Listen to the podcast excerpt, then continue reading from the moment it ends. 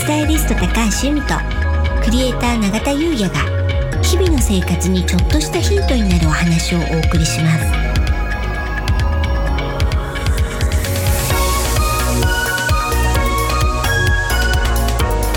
こんにちはクリエイターの永田優也です。こんにちは。スタイリストの高橋由美です。楽しくて楽になる。はい、本日のテーマはうん、あなたのパワースポットはどこですか？となります。はい。前回ねたまたま神社巡りって本当にいいの、はい。なんていう話で、うん。それでねちょっとパワースポットの話なんかもしましたけど、はい。はい。パワースポットっていうのは、風水的に言うとね、その土地の木のみならず、その背景にある文化も吸収することで、より大きな木を受けられるっていう風になってるんですよね。そうなんですね。文化もうん。吸収、うん。そまあ、そこでうん。何があったとか、はい。そんなことも含めなんですよね。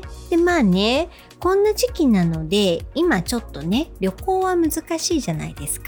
ちょっとね、うん。行きづらいですようね、ん。だからまあ、風水で言うと、方位取りなんてね、はい、自分の木っぽいの時に、うん、その木っぽいの土地に行ってその土地の木をもらって帰ってくるっはい。ていうのが方位取りですけど、まあパワースポットにね行った時の写真なんかがあったら、うん。それをね飾っておくっていうことでも運気を得られるんですよね。写真をうん。飾る、うん。うん。まあ、携帯のね待ち受けなんかにしても OK なので。いますよねそういう方、ね。うん、まあこれはやりやすいのかなと思いますよね。ゆみさんなんか写真飾ってらっしゃいます、私はですねそういうパワースポットの写真は飾ってないです。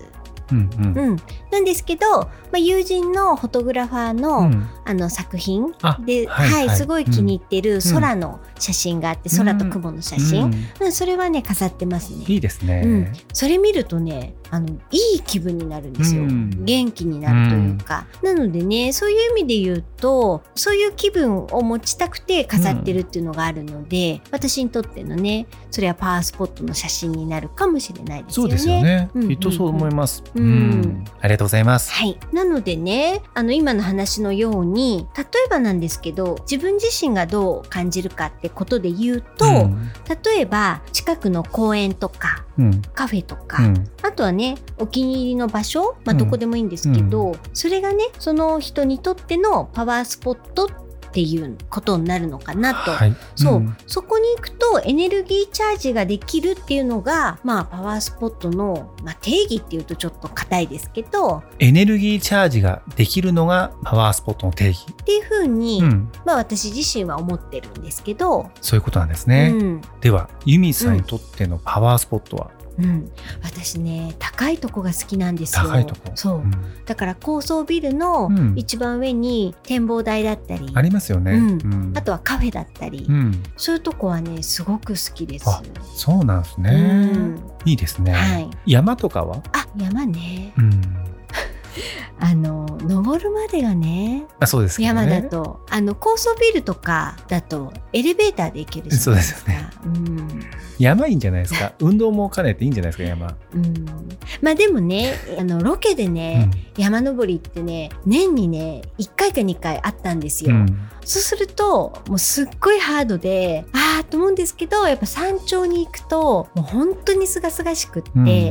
だからねあの山に登る方の気持ちははい。わかりますけれど、うん。私はビルの方。が、ビルもね、うん。ありますからね、うん。都会にはたくさんね。はい、ありがとうございます、永田さんはどうですか、僕ね、うん、先日の話じゃないですけど、はい。神社仏閣好きですよ、うんうんううん、ん普通に。はい、それこそあの前回も話したんですが富士山が見えるとこなんてね、うん、特に好きですし。宣言神社。浅間神社さんとか、あとまあそもそも富士山見えるところが好きかもしれないです。あうん。あやはりね、静岡のご出身だけに、うんうん。あの立科の方にね別荘うん。買ったじゃないですか。うん。それで立科行く時に中央道を通っていくんですけど、うん中央道の通ってる時の富士山がめちゃくちゃ綺麗なんですようね、ん。だんだん大きくなってくるじゃないですか、うんうん。ああいう時もすごい元気になります、うん。うん。だから富士山かもしれないですね、うん。はい。なるほど。そうなんですね。いいですよね。そう。それとうん。場所もあるんですけども、うん人もあるのかなと。うん。パワースポットな人っているじゃないですか、はいはい。この人と会うと元気になるとか、うんうん。そんなのもありますよね。確かに。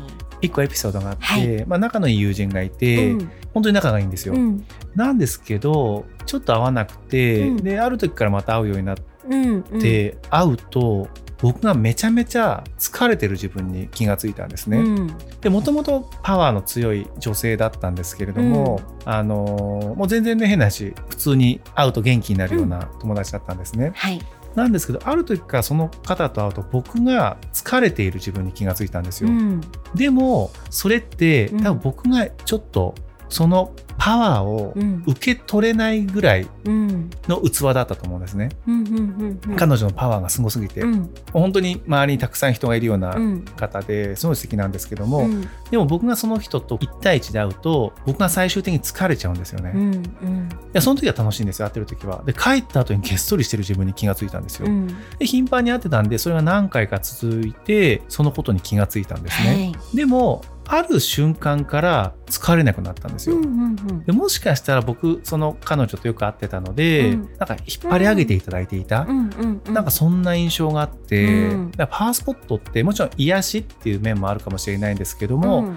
もしかしてこう元気をくれる場所なので、もし自分がそのエネルギーを受け取りきれていないようなうん。キャパだともしかして逆に疲れてしまう。うんこともあるのかななんてうんうん。その体験から学んだんですよね。なるほどね。はい、なんかね、まあ、一般的にエネルギーヴァンパイアっていう人もいるじゃないですか。うんいますよね。あのその人と会うと、まあ、要はエネルギーを吸い取られてしまって疲れてしまう、はい、でそういうタイプの方と逆に自分がちょっとなんていうんですか？ちょっとエネルギーがあんまり高くない時に、そういう逆に高い人と会うと、まあ、エネルギーあたりじゃないですけど、まさにその言葉ですね、うん。エネルギーあたりがうん。近いと思います。でそのうん。2パターンがあるのかもしれないですよね。ありますよね。そうなんですよ。うんうん吸収されてる感じではなくて疲れてしまうっていうんううん。感じなんですよね。うんうんでもまあ結果その人に引っ張られて、うんまあ、自分もまあエネルギーが高くなっていくっていうのはなんかねいいなと思いましたし自分もね、うんそうたくさんの人にあの元気になってもらえるような、うんそんな存在になりたいななんてうん